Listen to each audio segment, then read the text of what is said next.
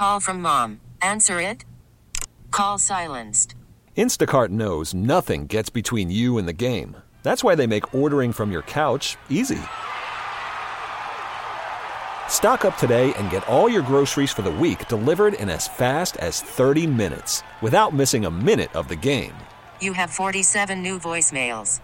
Download the app to get free delivery on your first three orders while supplies last. Minimum $10 per order. Additional terms apply. We really need new phones. T-Mobile will cover the cost of four amazing new iPhone 15s, and each line is only $25 a month. New iPhone 15s? Only at T-Mobile get four iPhone 15s on us and four lines for 25 bucks per line per month with eligible trade-in when you switch.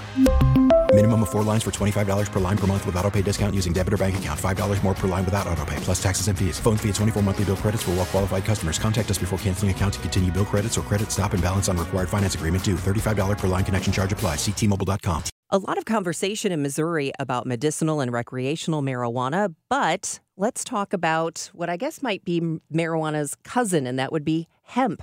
Hemp, of course, grown for centuries in this country. Brendolyn King joins me right now of Salem Hemp Kings. Thanks for being with me, Brendolyn. Thanks for having me, Debbie. All right, the story of how I met you was in Kiener Plaza for Winterfest. I just happened to be walking around looking at the vendors and I thought, oh, look at this beautiful couple here. What are they doing? Oh, Salem Hemp Kings. Interesting. And then we just started talking about your quest to grow hemp in Missouri and you have do have products available. So before we get too far, what do we still need hemp for? Yes, yes, and and shout out to Winterfest Kiener Plaza. That was our first experience um, in St. Louis, so that was a very special event to have met you. So when we think about industrial hemp, and so that's the term I'm going to use, uh, I want us to think back to kind of World War II. You know when we needed supply that could support materials for our war. We needed tarp, we needed rope, we needed different materials that had uh, strong production qualities. And hemp, we can also date back to all the way to our Constitution being written on hemp. Um, you know, things like sails of boats, even that the colonists used to come to America, were made out of hemp. And so hemp has always been around in our society. And in the United States, uh, specifically, hemp took a different path where industrial hemp continued to be a leader in the market for those materials like rope and tarp and textiles. And unfortunately, in the United States, hemp, industrial hemp, got caught up with uh, medicinal and, well, I guess not just medicinal, but marijuana, which is the psychoactive component of the plant. And so, one thing I always try to remind people of is I, I think of it in three categories. I think of hemp as the cannabis sativa plant, and one side of it has these psychoactive qualities, just like the poppies and poppy seeds do. If you use a different version, you get a drug. If you use a lighter version, you're eating a muffin. and on the left side, I think of hemp as CBD, which a lot more people are familiar with, that medicinal hemp. And then I'd like us to start expanding that conversation to include industrial hemp as well, which grows differently than uh, CBD hemp, but has very similar structures. And so you are the Salem Hemp Kings because you and your partner, Osai Doyle, started this project in Salem, Illinois, but have since moved to Missouri and you're working to start a hemp farm here. When did it become legal in Missouri to grow hemp? Because I know that was an issue that farmers have been fighting for decades. Yes. 2018, uh, former President Trump signed the Farm Bill. Um, now, before that, I will kind of give a nod to Lincoln University, who's a research institution here in agriculture, and they um, received kind of the early research grants to be able to see what type of strain of hemp can be grown in Missouri. Many people don't know this, but industrial hemp in Missouri um, we were the second produce, second largest producer of hemp behind Kentucky in the history of hemp in the United States. So Missouri, really, if we think about markets that had the bottoms completely fall through, Missouri took a big hit because we had the highest production. When we talk about the marijuana industry, particularly the medicinal and recreational marijuana, there's been a lot of talk about how um, Black Americans have kind of been shut out. Some states are taking uh, measures to make sure that the process of handing those licenses out is a little more uh, fair. What is it like for hemp growers? Is yeah. it a, is that a diverse diverse group of farmers? Yeah, so um, you know, I've been doing my best to ensure that we get on air. We're looking for people of color who are growing hemp. We're looking to create those networks. Um, there are a couple Facebook groups I've been kind of poking around looking for Missouri, black Missouri hemp farmers. I haven't found any that owned land. I think there are hemp producers that have licenses to grow hemp that may not be producing hemp. But if I were to step take one step back, you know, hemp is an easier industry to enter into. I love that in this process of putting your getting your farm in Lake Placid, Missouri, ready to to grow, um, that you're also turning it into an educational project as well. Yeah, Education is really important to me. Being from St. Louis and from a family of teachers, everyone in my family is a teacher, and something I really tried to avoid. Um, but, you know, I was reared really well, went to Metro High School, graduated, went to Fordham University in New York, and my first job was a school office manager. And so I am so in tune to the operations of learning and what it takes to create an environment of learning. And I couldn't see my life without that. And so coming back to St. Louis, I think what stood out to me was uh, during the pandemic, honestly, seeing a lot of kids on the streets kind of with nothing to do, like kind of playing in the streets when you would assume that at home learning was happening, but it didn't really translate that well into all the communities here.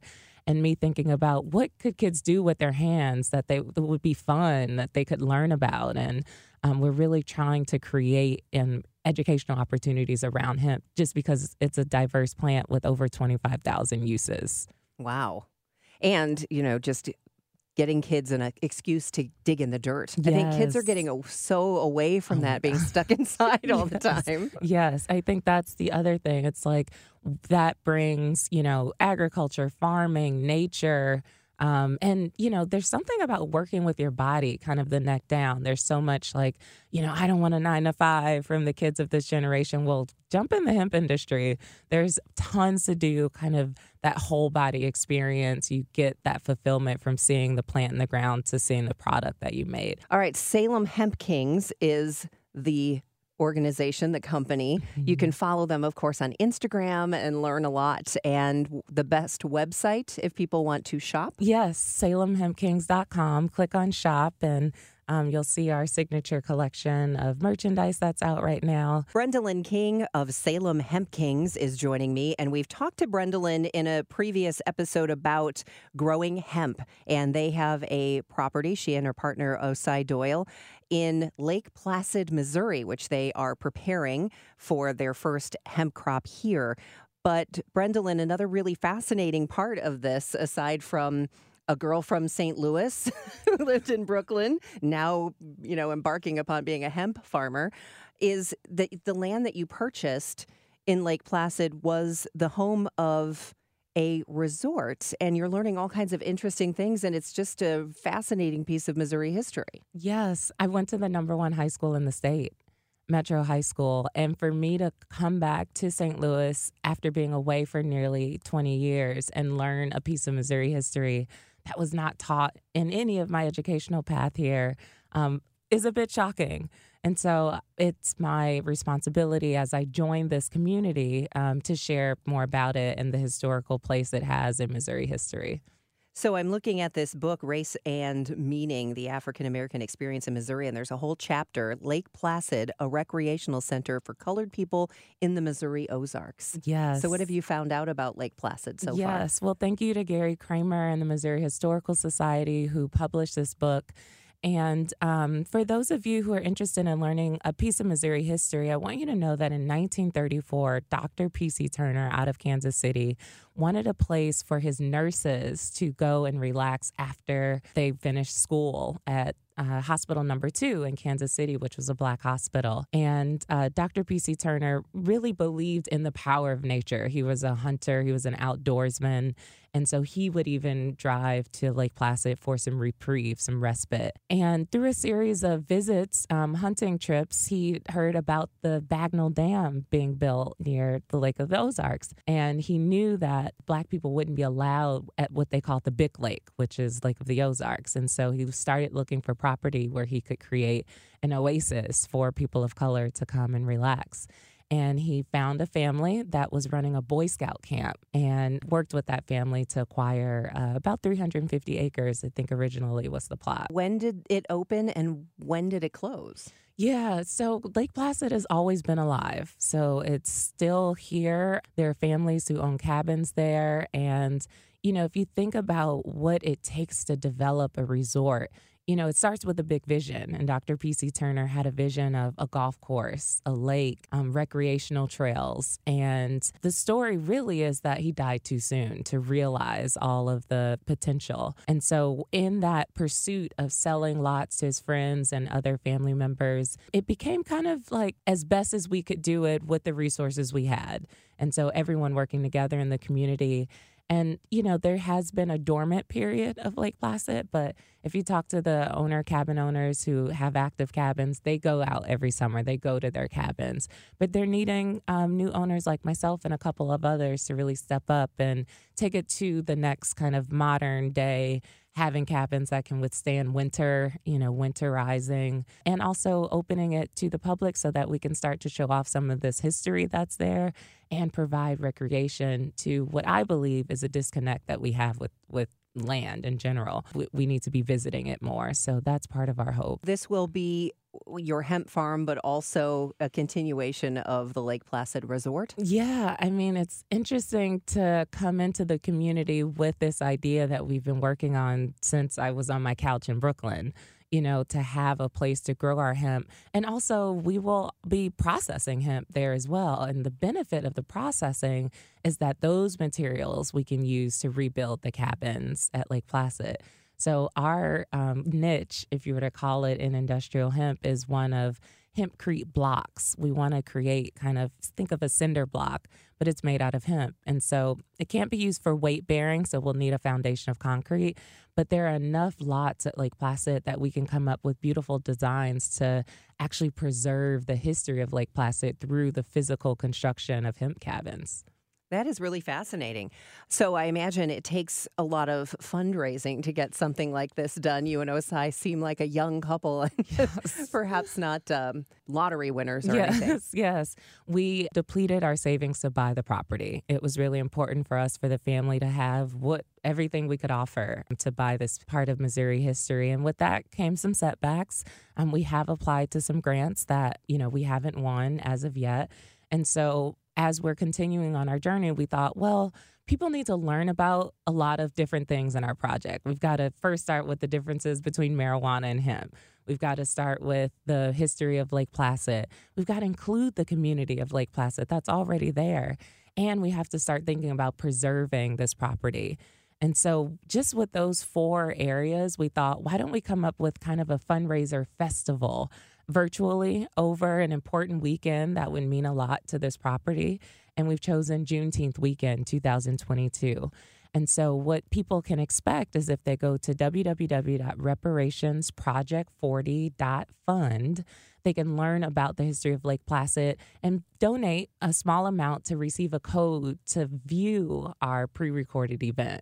So we're actually recording right now a, a different parts of the segment, and everybody will be introduced to the four projects as well as our fundraising goals that weekend. All right. So give that website again? Yes. So it's www.reparationsproject40.fund, F U N D. And, you know, I, I, will say a note about the term reparations as I, I've heard different kind of views of it. But I, I just want people to kind of zone in on Lake Placid and what we believe they deserve. It was started in 1934. The owner saw it as like the Martha's Vineyard of Missouri, something that is high luxury, you know, really a place for serenity is the word that he kept using. And we believe that they deserve a form of reparations to have that built. So that's as far as we're going, kind of with the term. We're not looking for government payback. We're not looking for different races to pay different things back to. We think just as Americans, as Missourians, this is a piece of Missouri history we should be fundraising for. They deserve those reparations. All right, and that is coming Juneteenth weekend. Brenda King and her partner Osai Doyle are the Salem Hemp Kings, salemhempkings.com if you'd like more information. Thanks so much for sharing your story. Thanks, Debbie. T-Mobile has invested billions to light up America's largest 5G network from big cities to small towns, including right here in yours. And great coverage is just the beginning. Right now, families and small businesses can save up to 20% versus AT&T and Verizon when they switch. Visit your local T-Mobile store today.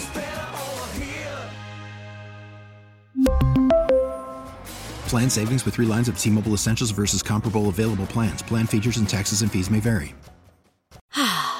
Spring is a time of renewal, so why not refresh your home with a little help from Blinds.com? We make getting custom window treatments a minor project with major impact. Choose from premium blinds, shades, and shutters. We even have options for your patio, too.